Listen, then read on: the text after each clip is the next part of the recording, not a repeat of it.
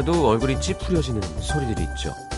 칠판 긁는 소리, 어, 길게 누르는 차 경적 소리, 공사장에서 들려오는 드릴 소리, 또 뭐가 있을까요?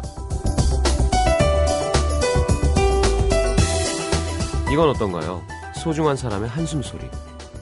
수치로 보면 도로에 뚫는 드릴 소리의 강도는 한숨 소리의 무려 1조 배에 달한다고 하는데요. 그 작은 한숨 소리가 옆 공사장 드릴 소리만큼이나 괴롭게 들릴 때가 있죠. 그리고 때론 그 어떤 커다란 소음보다 고요한 침묵이 우리를 더 괴롭게도 합니다.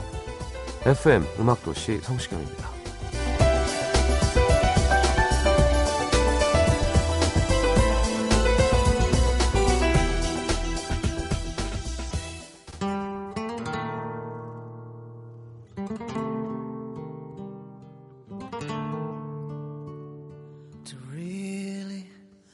love a woman to understand her. You gotta know her deep inside.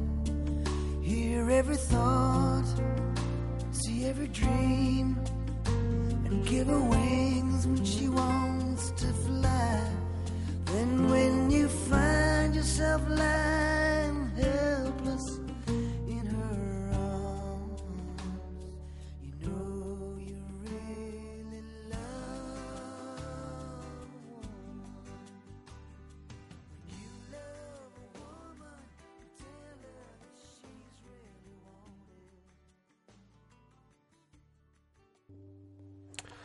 자, 브라이언 애덤스의 Have You Ever Really Loved a Woman 함께 들었습니다.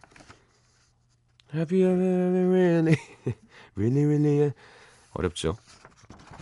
목소리 참 좋은 가수였어요. 자, 자 오늘은 영화 사람을 만나다 마이 파더의 제임스 파커 함께 만나보도록 하겠습니다. 광고 듣고 여러분 안부 좀 여쭤보죠.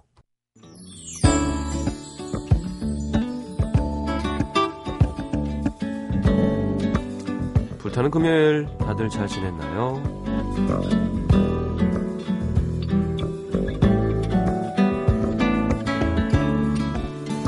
0329님, 오늘 남자친구랑 결혼 반지 맞췄습니다. 사실 뭐 둘이 만난 지 8개월 만에 하는 결혼이라 걱정도 좀 많고 그랬는데 결혼 반지를 맞추고 나니까 서로 믿고 의지하고 평생 살아보고 싶은 마음이 강하게 생겼어요. 앞으로 준비할 게 많지만 오늘의 감동을 잊지 않고 결혼식 날 세상에서 가장 행복한 신부가 되, 되어 볼게요. 축하드립니다. 그 세렘 해밍턴 형도 동거하다가 결혼한 거잖아요. 결혼 뭐 좀 뭐가 있겠어 했는데 결혼식이라고 하는 것 그게 되게 사람의 마음을 이렇게 다짐을 새로 하게 해준대요. 뭔가 새로운 이렇게 번드가 생겼다고 해야 되나? 뭐 이렇게 표현하더라고요. 약속, 눈에 보이지 않는 어떤 고무줄 같은 게 우리를 딱 묶어주는 그런 느낌? 그게 또 반지기도 하고. 오이오사님, 남자친구가 갖고 싶다고 했던 지갑을 3개월 돈 모아서 오늘 선물했습니다. 만원짜리랑 한 장 껴서. 아, 물론 제 사진도 한 장 끼고요. 좋아하는 모습 보니까 저까지 기분이 좋았습니다. 아, 이러면 안 되는데 일주일 있다가 내 생일인데 자꾸 왜 기대되죠?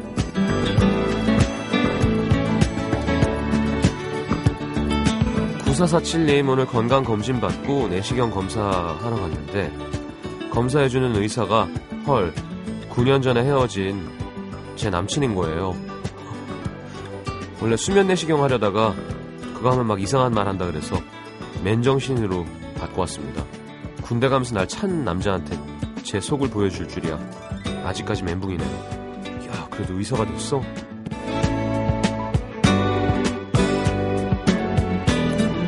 8476님 재수학원 때문에 어제 서울로 올라왔는데요. 오늘 처음으로 직접 저녁 해 먹었습니다. 엄마랑 살 때는 손가락 하나 까딱 안 하는데 엄마가 싸준 반찬에 따끈하게 막 지은 밥 한 숟갈 했더니 눈물이 울컥 나더군요. 벌써 엄마가 보고 싶어서 큰일입니다. 에 약해지면 안 돼요. 예. 이제 시작인데.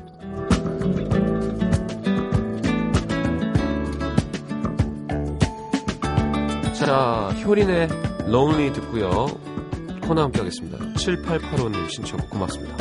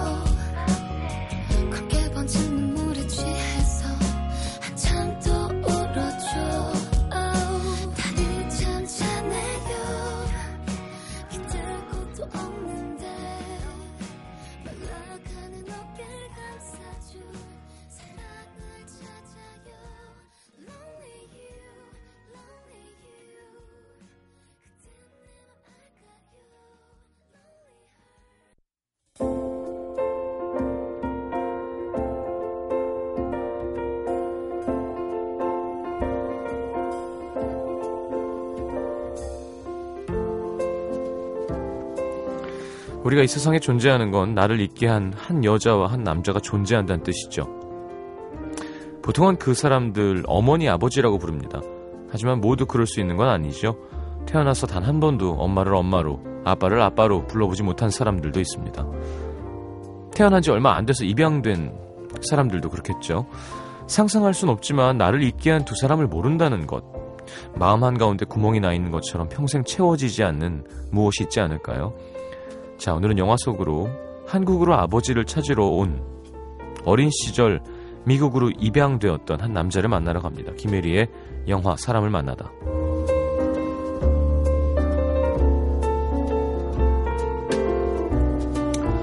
자, 어서 오십시오. 안녕하세요. 반갑습니다. 반갑습니다. 네. 음, 오늘 영화는 네. 마이 파더? 예, 마이 파더라고 2007년도 작품이고요. 그러니까요. 꽤 지난 영화인데 갑자기. 어 아무래도 뭐 물론 캐릭터 코너기 때문에 재미난 캐릭터를 위주로 선정을 합니다만 네. 거기에 이제 두 번째로 제가 고려하게 되는 뭐 그런 기준이 있다면 네. 아 영화 재밌었는데 그만큼 많은 분이 안 보신 것 같아라고 음. 이제 기억이 되는 영화들을 우리나라 영화든지 외국 영화든지 되도록 이제 소개시켜 드리는 왜냐하면 처음엔 그런 생각이 없었는데 제가 캐릭터 얘기를 한다고 말씀을 드렸는데도 여러분은 이제 어떤 의미의 추천작으로 자꾸 받아들이시더라고요. 음. 그래서 아, 영화 재밌다는 얘기구나 추천한다는 얘기구나라고 받아들이시고 찾아보기도 하시고 그래서 아, 그럼 기왕이면 찾아보실 때도 이제 어. 어, 개봉 때 보셨으면 좋았을 텐데 아깝게 놓친 영화들이면은 더 좋겠구나. 음. 어, 금상첨화겠구나 이런 생각을 해서 알겠습니다. 제 기억으로는 다니엘 헤니의 연기라는 걸 처음으로 제대로 볼 수 있었던 거. 왜냐하면 네. 모국어를 쓸 수 있게 되, 아니 아니 영어로 연기를 했기 때문에 영어로 연기를 하니까 그렇죠. 그분한테는 모국어죠. 마- 말하자면 그렇지 않 어쨌건 나의 예, 첫 번째 언어죠. 네네네네. 어쨌든. 그러니까 막 음. 어 되게 자연스럽고 어, 그- 예. 그러니까 이 말씀하신 대로 마이 파더는 그 다니엘 헤니 배우의 이력에서 가장 중요한 작품이라고 지금도 음. 지금까지도 그렇게 생각을 할 수가 있어요.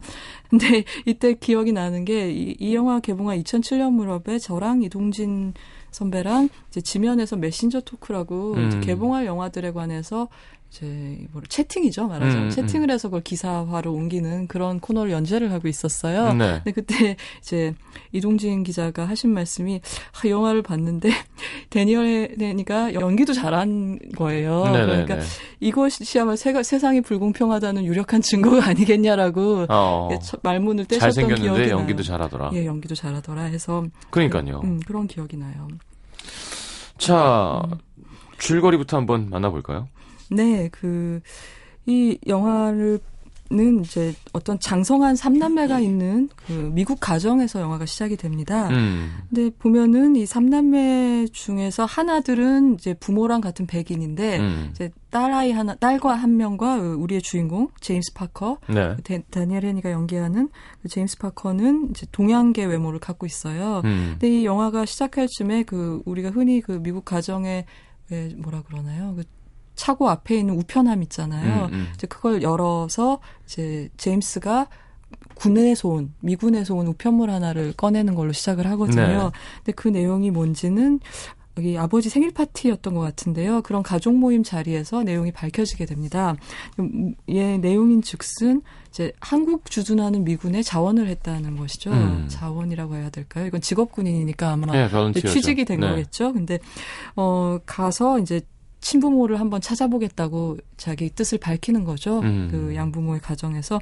근데 여기서 뭐 부모님이 막 서운해하면서 아이고 우리가 너를 어떻게 키웠는데 뭐 네. 이런 식으로 나오지 않아요. 네. 그러니까 그런 탄식은 나오지 않고 이제 다만 혹시라도 그 경험이 너한테 상처를 줄까 봐 음. 이제 그것만 염려하는 거죠. 부모나 아니면 그 같이 입양된 여동생이나 그 문제를 제일 염려를 해요. 그러니까 음. 이걸 보면 우리가 알 수 있는 게 상당히 성숙한 어떤 가정이구나. 예, 그런 가정이구나라는 걸 알 수 있게 되죠. 단지 하나 이 양아버지가 아쉬워하는 건 이제 심장병이 있으신데 지금 음. 상태가 안 좋으신 거예요. 나이도 많으시고. 네. 그래서 이제 자기 가업이 있는데 그거를 삼남매 중에 누가 이어줬으면 마음이 놓이겠는데 음. 셋다 그런 생각이 없는 거예요. 그리고 음. 이제 제임스는 또 이 친부모를 한번 찾아보겠다고 한국까지 멀리 가겠다고 하니까 이제 서운할 수 있겠죠. 그런 거는. 음. 근데 이때 이, 이, 이 양부와 양자의 어떤 관계를 이 부자가 갖고 있는가가 이 제임스랑 아버지가 차를 타고 가는 장면에서 함축적으로 드러나요. 네. 그런 순간이 있어요. 어떤 거냐면 아버지가 이제 숨이 좀 차하시면서 차에 있는 그 약을 꺼내서 알약을 이렇게 드시거든요. 어. 심장병 약을 그러면서 이렇게 이렇게 농담을 하죠. 넌 나 심장 약한 걸 안 이어받아서 참 다행이다 하고 이렇게 어. 웃으세요. 이제 이런 농담을 이렇게 스스럼 없이 한, 할수 있다는 거 우리는 유전적 관계가 없다는 것 네. 자체가 네. 이제 입양으로 맺어진 부모 자식 관계라는 거에 대해서 이제 양쪽 다 굉장히 성숙하게 받아들이고 음. 있다는 표식인 거고 네. 그 위에 이제 진심으로 정말 사랑한다 두, 그 부모 음, 자식이 음, 그걸 음, 알 수가 있거든요. 그래서 여기서 제가 이 얘기 자꾸 드리는 거는 마이 파더라는 영화의 중요한 포인트 포인트는 양부모랑 관계가 불행해서 입양된 이 주인공이 어떤 채워지지 않는 결핍이 있어서 친부모를 찾아 나선 게 아니라는 점이죠. 음. 아, 역시 역시 백인 부모는 나를 이해하지 못해라든가, 음. 그러니까 나는 내 뿌리를 찾아가겠어 이런 건 아니 그런 어떤 욱하는 발로에서 하는 게 아니라, 아니라 네. 그냥 어떤 호기심이랄까. 그 근원에 대한 어, 궁금함. 어, 그렇죠. 내 네. 인생의 처음은 어떤 것이었을까? 어떤 어떤 사람들과의 인연에서 시작이 됐을까? 뭐 이런 어떻게 보면 좀 담담한 음. 그런 이제 욕구에서 시작이 되는 거죠.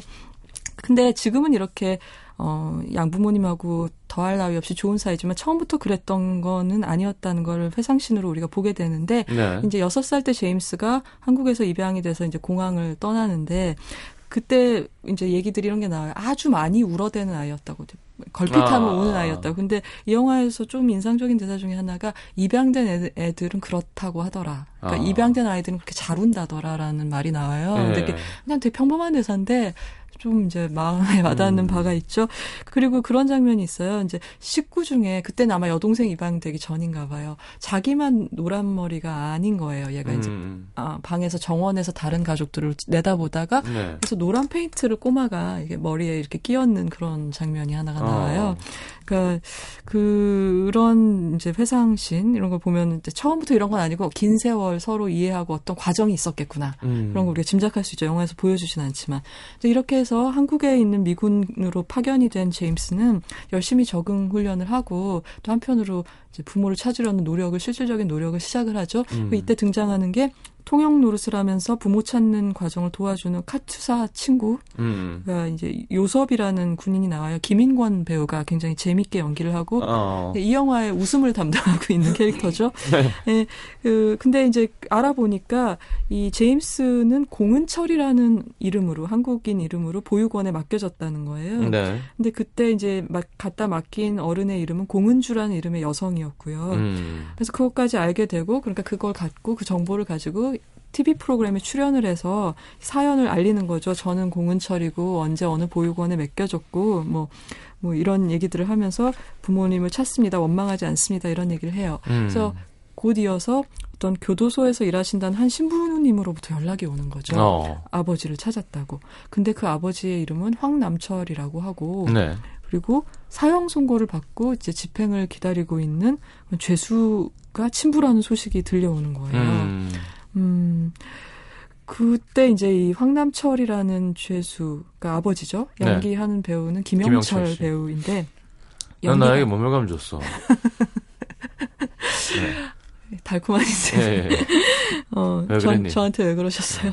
어, 그, 근데, 그, 이 배우가 지금 연기하고 있는 캐릭터가 사실은 얼마나 진실을 얘기하고 있는지, 네. 왜 아들을 갑자기 찾겠다고 나섰는지 우리가 모르잖아요. 그 음. 영화가 한참 진행될 때까지도 그게 영화에서 이제 속 시원하게 나오지 않거든요. 음. 그렇기 때문에 이 캐릭터의 연기에서는 어떤 균형이 되게 중요해요. 그러니까 어떻게 보면은 의심쩍어 보이기도 하고 음. 어떻게 보면 정말 순수하게 아들을 만나서 기뻐하고 있는 것처럼 보이기도 하고 그거를 연기로 티를 내면 안 되잖아요. 아. 그러면서도 진실해야 되잖아요. 근데 뭔가 그, 동정을 얻기 위한? 음, 그러니까 왜요? 아니 아니 그러니까 어 아, 그걸 우리가 이렇게 명백하게 연기를 보고서 알게 되면 안 되는 얘기거든요. 그렇죠, 이게 그렇죠. 예. 그렇기 때문에 어느 쪽으로 또 봐도 그럴싸해 보여야 돼요. 그러니까 예, 예. 의심을 하면 의심하자면은 의심되게. 되게 네, 보여야 되고 되고. 아 정말 진심으로 기뻐하고 있는 것 같고 순 순박하게 아들을 사랑하는 것처럼 보이는 면도 이런 이 각도로 되고. 보면 그렇게 예, 보여야 예, 예. 되는데 이제 그 연기를 참 이렇게 각 이렇게 과부족 없이 잘 해냈다는. 예. 그런 생각이 들었어요. 그러니까 너무 선해 보이지도 않고 어떻게 보면 좀 야비해 보이기도 음, 하고 음. 어떻게 보면 너무 이렇게 순박해 보이고 그렇거든요. 음. 이, 이 황남철이라는 사나이가. 음. 근데 이제 이게 얼마나 언론의 흥미거리예요. 그렇죠. 사형을 기다리고 있는 남자한테 미국으로 이- 입양돼서 훌륭하게 장성한 아들이 그렇죠. 찾아왔단다. 예, 예. 막 이제 기자들이 모여든 거죠. 그래가지고 카메라 플래시에 둘러싸여서 상봉을 하게 되는데 예. 그때 이제 한국식으로 아버지한테 큰절을 하면서 이제 제외를 하게 되는 거예요. 그러니까 네. 기자들은 상투적인 거 좋아하잖아요. 그렇죠. 헤드라인이 필요해. 그러니까 감동의 한마디 뭐라든가 뭐 제스처, 한마디 해주세요. 뭐 뭐. 포옹, 예. 뭐 아버님 한번 안아주세요, 뭐 이런 거. 예. 이제 그런 걸 부탁을 하는데 그때 이제 제임스가 한 한마디가 이래 이거예요.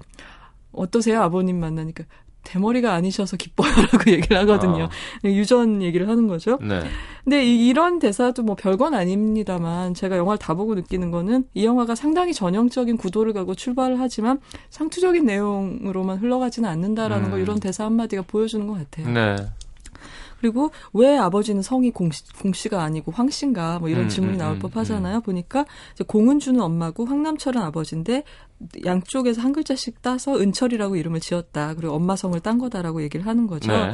그리고 엄마가 아이를 낳고 산독으로 아픈 동안에 마침 아빠는 군에 있어서 못 나왔는데 음. 휴가를 달라 달라 해도 허락을 안 해줘서 뭐 어쩌면 그게 이제 사실혼 관계였기 때문에 뭐 휴가가 안 나왔을 수도 있고 예, 그런 얘기는 예. 안 나와요. 근데 그때 어, 그때 그걸 참 걱정이 돼서 타령을 했다가 그 과정에서 다리를 다쳐서 지금까지도 이렇게 절개됐다 이런 음. 얘기를 하게 되고 왜 그러면은 이제 사형을 받는 그런 죄를 지었냐 음. 어렵게 어렵게 살다가 어떻게 이제 정당방위에 가까운 살인을 하게 됐는데 음. 누군가 술 취한 사람이 적대적인 증언을 하는 바람에 음. 이제 억울하게 그리고 제대로 된 변호인도 못 구하고 음. 그래서 이런 선고를 언- 사형을 언도받게 됐다 이렇게 얘기하게 되는 거죠. 네. 그래서 이제 은철은 그러니까 제임스는 사형 제도 자체에 반대하는 그런 구명 운동도 하게 되고 음. 또 피해자 유족한테 이제 아버지를 대신해서 사과도 하게 되고 음. 뭐 이런 과정들이 이제 영화가 전개부에 들어서면서 나오게 됩니다. 네. 자, 노래 한 곡 듣고 들어갈까요, 그러면? 예, 이 영화에서 이제 몇 번 반복되는 노래가 있어요. 네. 그러니까 이 어려서 야- 양아버지가 들려줬던 노래라서 제임스가 좋아하는 노래고 회상 장면에서는 이 친아버지가 어떤 밴드에서 기타리스트를 하면서 불렀다고 해서 나오는 노래이기도 합니다. 레오 세이어의 More Than I Can Say 듣겠습니다. 자, 듣고 들어오죠.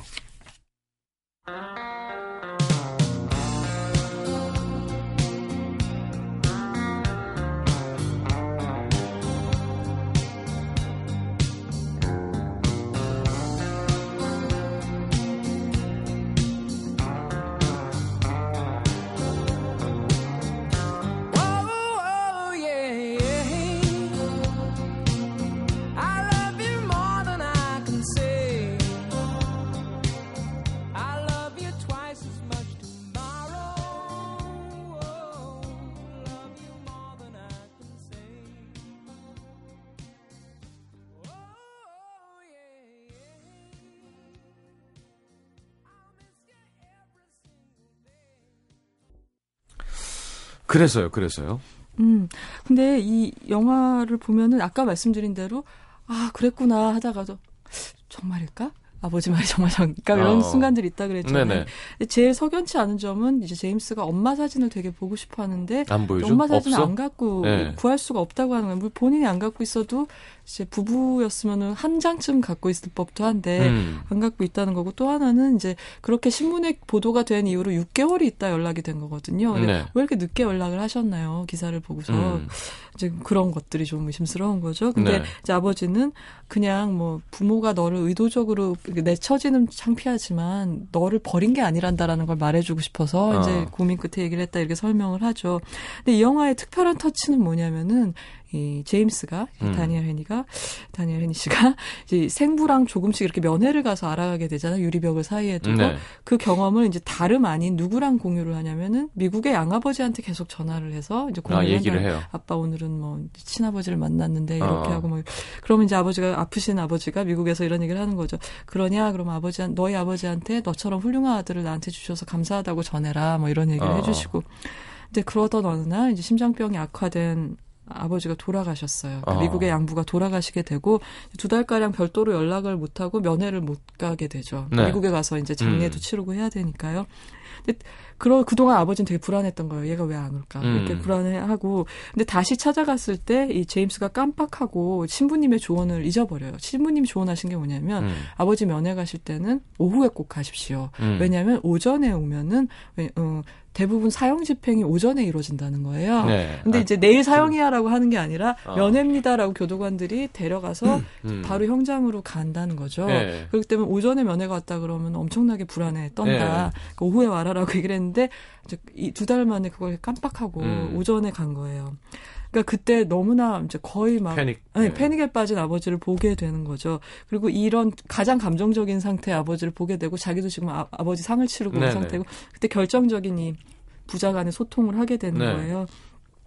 이제 그때 이제 제임스가 아버지가 죽- 양부가 죽었다고 얘기를 하니까 이 황남철 어, 네. 아버지가 이런 얘기를 해주죠. 소중한 사람은 죽어도 멀리 가는 게 아니란다. 여기 있단다. 가, 음. 가슴을 두드리면서 얘기를 해줘요. 나 네 엄마 생각나면 나도 이렇게 두드리면 네 엄마가 여기서 네 하고 대답을 한다고 음. 이렇게 얘기를 해줘요. 근데 이때 이제 둘은 언어가 안 통한 상태잖아요. 네. 사실 이제 한국어가 조금은 하지만 서투르고 아버님은 네네. 영어를 전혀 못 하시니까. 근데 이게 이 장면이 상당히 잘 연출이 돼 있는데 뭐 조- 방금 우리가 여러분들한테 들려드린 모던 아켄세이를 이렇게 들려준다거나 어. 아들이 아니면은 자 자기가 하고 싶은 말을 예전에는 어떻게든 한국어로 바꿔서 이렇게 떠듬떠듬 하려고 노력을 했는데 음. 감정이 복받치니까 한국어를 포기해요. 그냥, 어. 그러면서 그냥 아빠한테 이제 그런 얘기를 하는 거예요.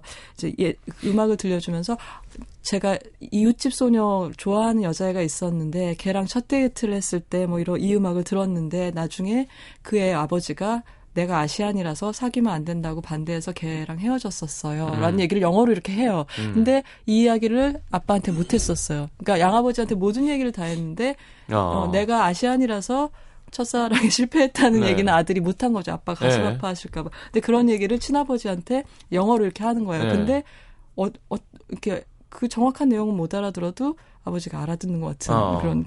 아 그래 나도 이 노래 안다. 나도 클럽에서 뭐 이 노래를 했었다 뭐 어. 이런 식으로 하면서 그게 물론 동문서답이지만 네. 감정적인 교류가 이제 처음으로 일어나는 그런 어. 느낌을 받게 되는 거죠.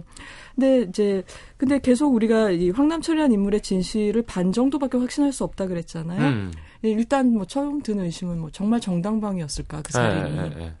정말 생물학적 아버지일까 네.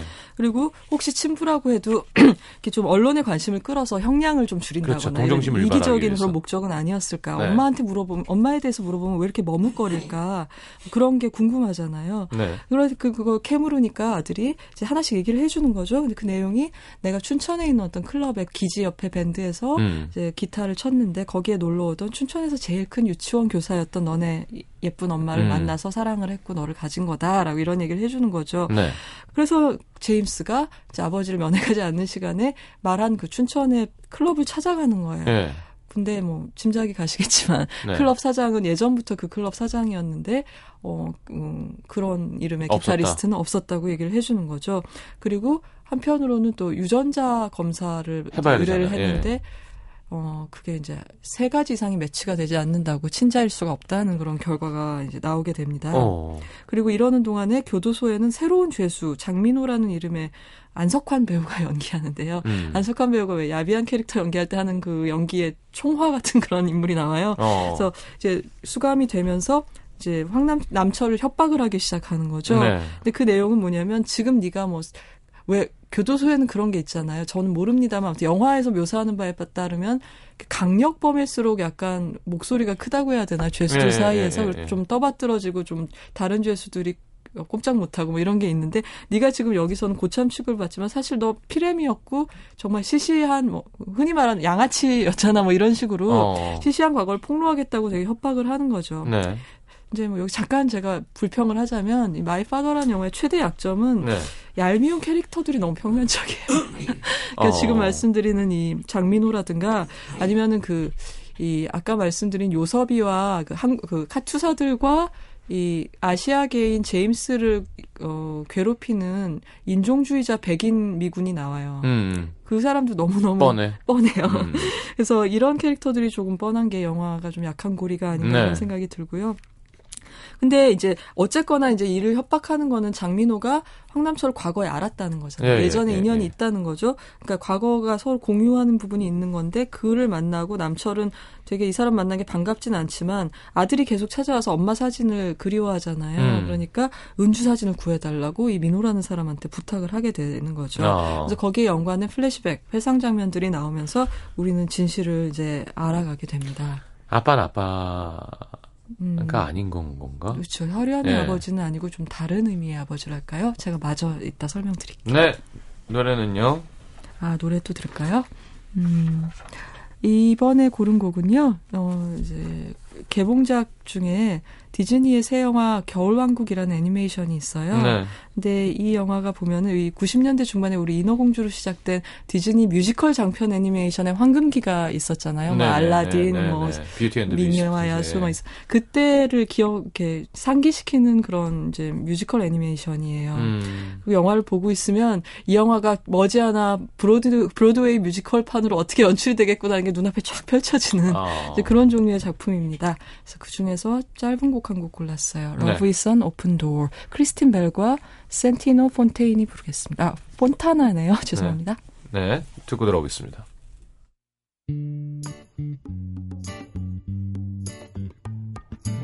Okay, can I just say something crazy? I love crazy. All my life has been a series of doors in my face. And then suddenly I bump into you.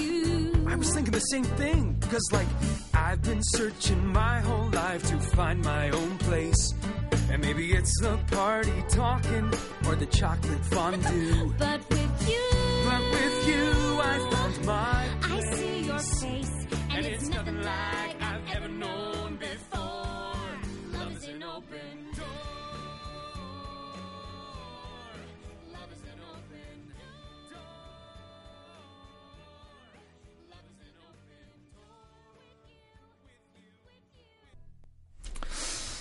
자, 궁금 궁금.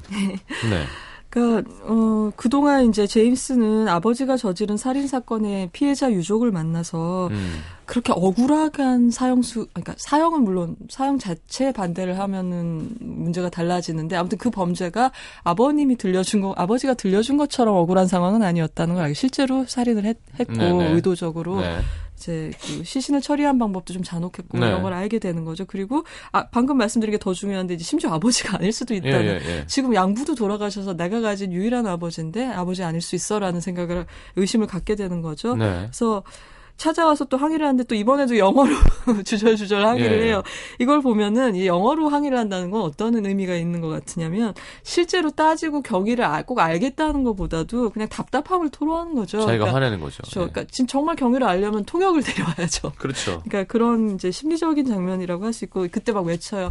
아버지는 아버지가 막 당황해서 그래. 왜 그러냐 너 음. 한국말로 얘기해라 한국말로. 그러니까 음. 얘가 딱 폭발하죠. 어째서 나만 한국어로 얘기를 해야 돼요. 어. 왜 나만 노력해야 돼요? 음. 아버지는 뭘 노력했어요? 막 이렇게 항의를 하게 되죠. 음. 그러니까 여러분이 지금 이제 그래서 어떻게 된 거야? 라고 생각하실 텐데 사실은 뭐냐면 이 황남철은 어머니였던 이 음. 생모인 공은주라는 여자가 댄서로 일했던 나이트 클럽에서 이제 다리를 절면서 이더 젊었을 때, 더 어렸을 때 얻은 그 불구로 다리를 절면서 일하는 구박받는 웨이터였던 거예요. 음. 근데 그 은주를 진심으로 사랑했던 거예요. 네. 근데 이 은주가 어 누군지 모를 남자의 아기를 임신을 했는데 네. 이제 설상가상으로 폐병 심한 폐병에 걸린 거죠. 예. 그랬을 때 이제 그 아버, 아이 아버지가 누구든 상관없이 그녀를 사랑한다고 자기 마음을 고백하고 아픈 그녀 옆에 앉아서 우리 이제 춘천에 가서 그제 그 나이트클럽 춘천도 아니었어요. 그러니까 음. 춘천에 가서 우리 둘이 새로운 가정을 꾸리자고 난 이 아이의 좋은 아빠가 될 수 있을 것 같다고 약속을 약속을 했는데 음. 그 약속을 이루지 못하고 엄마가 죽은 거죠. 아이를 네. 낳고 나서.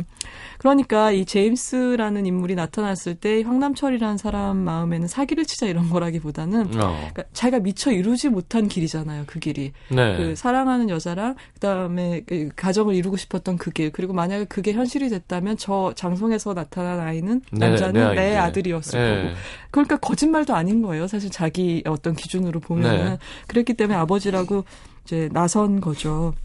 그래서 이제 마지막으로 계속 돈만 뜯어내고 영치금만 뜯어내고 은주 사진을 뺀질뺀질하면서 주지 않던 장민호한테 네. 큰맘 먹고 불편한 몸으로 달려들어서 이제 그 은주 사진을 뺏어내는 장면이 나와요. 네. 그리고 그걸 어떻게든 걔는 뺏기지- 그걸 어떻게 갖고 있어요? 아, 그 장민호는 그 댄서로 엄마가 일했던 그 클럽의 조금 높은 웨이터였어요. 아. 웨이터라고 해야 돼. 실제 뭐라고 하죠? 그걸 그걸 왜 갖고 있어요? 어, 제가 뭘 따지는 건 아니고요.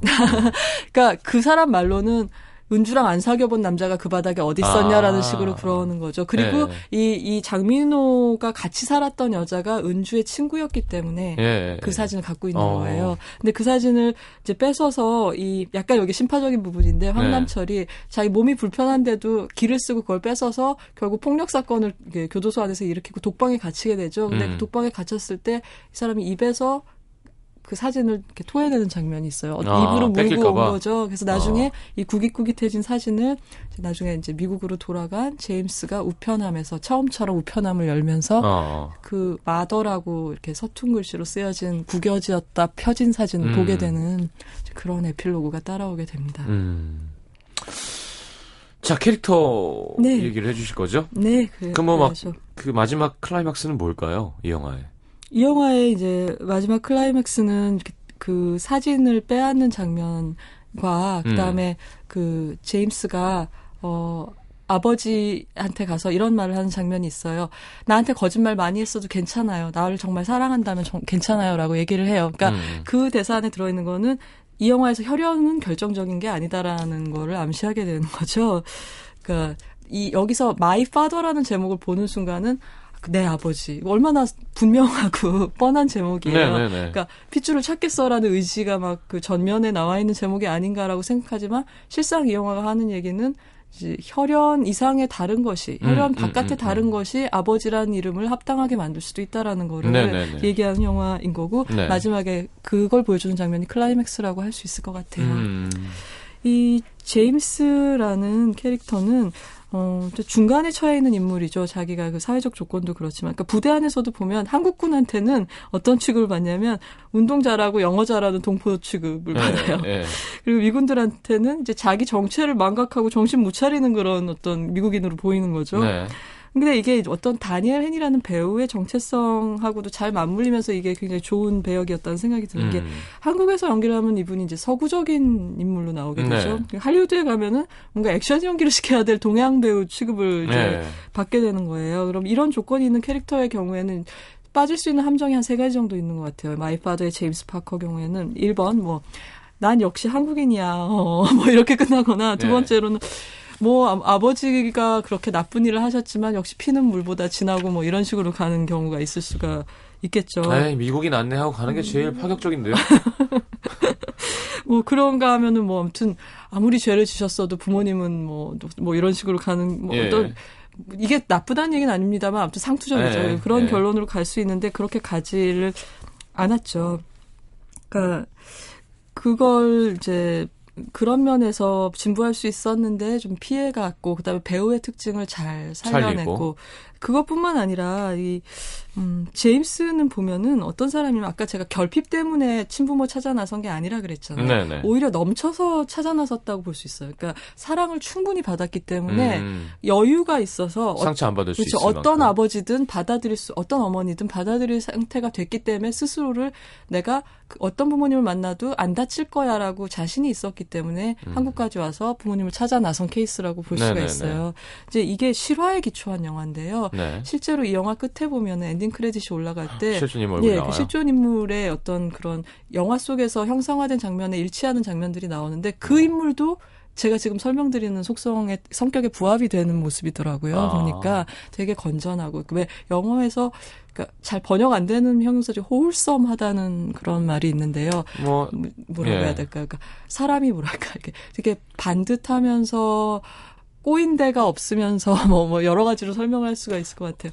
완벽도 아닌 것이 아니, 완벽은 음, 아니에요. 뭔가 음, 아. 즉 뭐랄까 좀 탄탄 잘- 예, 탄탄하게 네. 어. 별 큰 구멍 없이 예, 예. 잘 자랐다. 예, 예. 뭐 이렇게 우리가 흔히 예, 얘기하는 예. 그런 느낌이죠. 이제 그게 꼭 엘리트란 느낌은 아니고요. 음. 근데 이제 말씀드린 대로 자기가 사랑을 많이 받았기 때문에 타인을 보살피고 포용할 능력이란 그릇이 큰 남자라고 할 수가 있어요. 네. 그리고 아, 발- 방금 말씀드린 그 실화의 모델이 된 분도 보면 이런 인터뷰를 했거든요. 설, 그러니까 그런 의심이 제기됐을 때 설령 친부가 아니더라도 계속 이분을 찾아뵙고 희망을 드리겠습니다. 이런 인터뷰를 하는 어. 장면이 있- 나와요. 영화 네. 뒷부분에 보면은.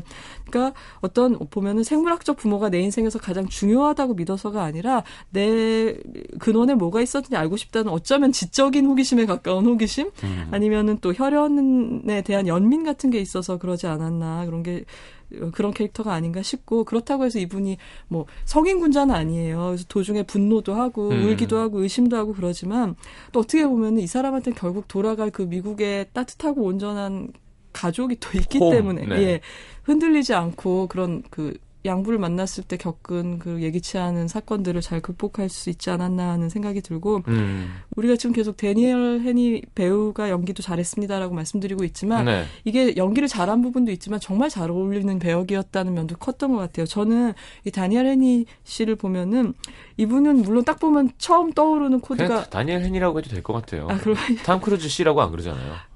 근데 참 한국 배우 얘기할 때는 어떻게 해야 영어 될지 이름에는 사실은 씨를 붙이면 좀 아, 이상한 그럴까요? 것 같아요. 예. 근데 이 미남이라는 코드가 제일 먼저 떠오르잖아요. 아유, 잘생겼죠. 예, 정말 잘생겼 잘생기셨어요. 알았어요. 더듬으면서 얘기하니까 되게 없어 보이네요. 근데 이게 미남인 게 중요한 특징이긴 한데 저는 이 배우의 가장 포인트는 미남이라는 점보다 굉장히 맑고 반듯한 기운을 갖고 있다는 게 더 중요한 배우로서 음. 특징인 것 같아요. 그러니까 어떤 걸 참 설명하기가 어려운데요. 아니 이해가 돼요. 그러니까 삼순 네. 내 이름은 김삼순에서 이름을 알렸잖아요. 네. 근데 그 영화를 보면서 사실은 이제 그 정영원 씨가 얘기한 희진이를 이제 삼순이가 이기는 얘기였는데 네. 현빈 씨를 차지하는 얘기였는데 네. 전혀 그 희진 씨가 패자로 느껴지지 않았던 이유가 이 옆에. 예, 다니엘을 차지했기 때문에 그러니까 너무 좋은 남자라는 게 그러니까 잘생겼다에 앞서서 좋은 사람이야. 좋은 음. 남자라는 게 여자들한테는 더 많이 어필을 하지 않았나 음, 싶어요. 아니에요. 네.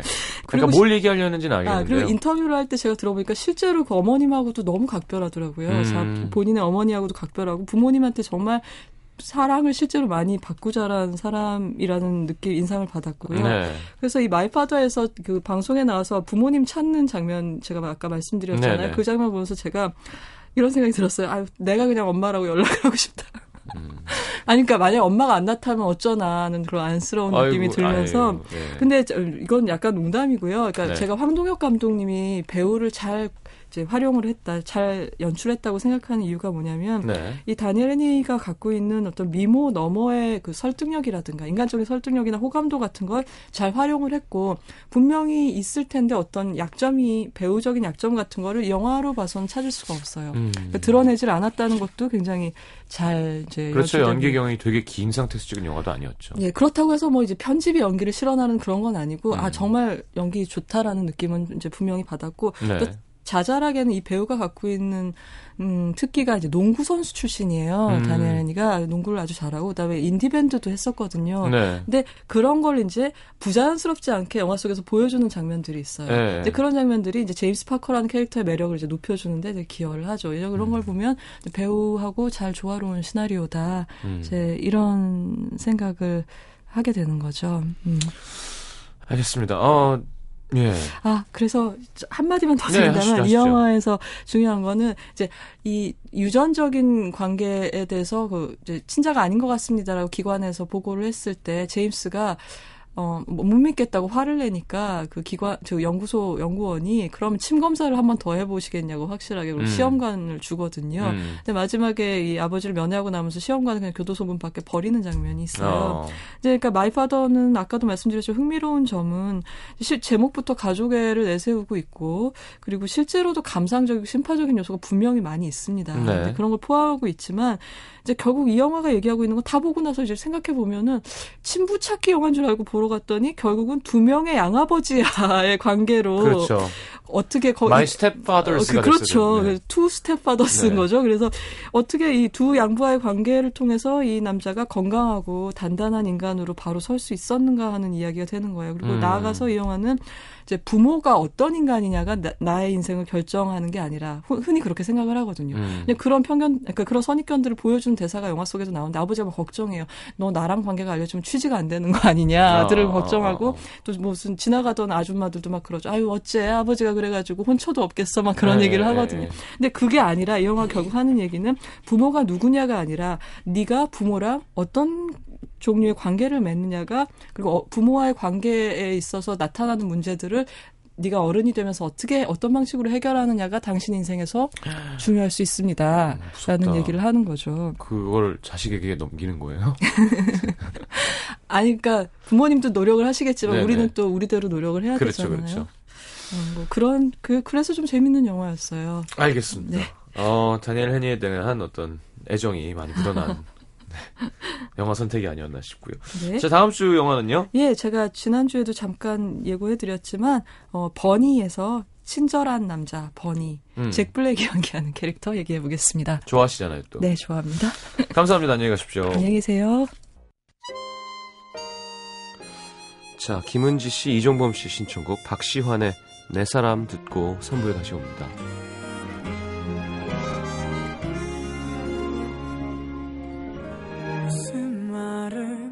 먼저 꺼낼까?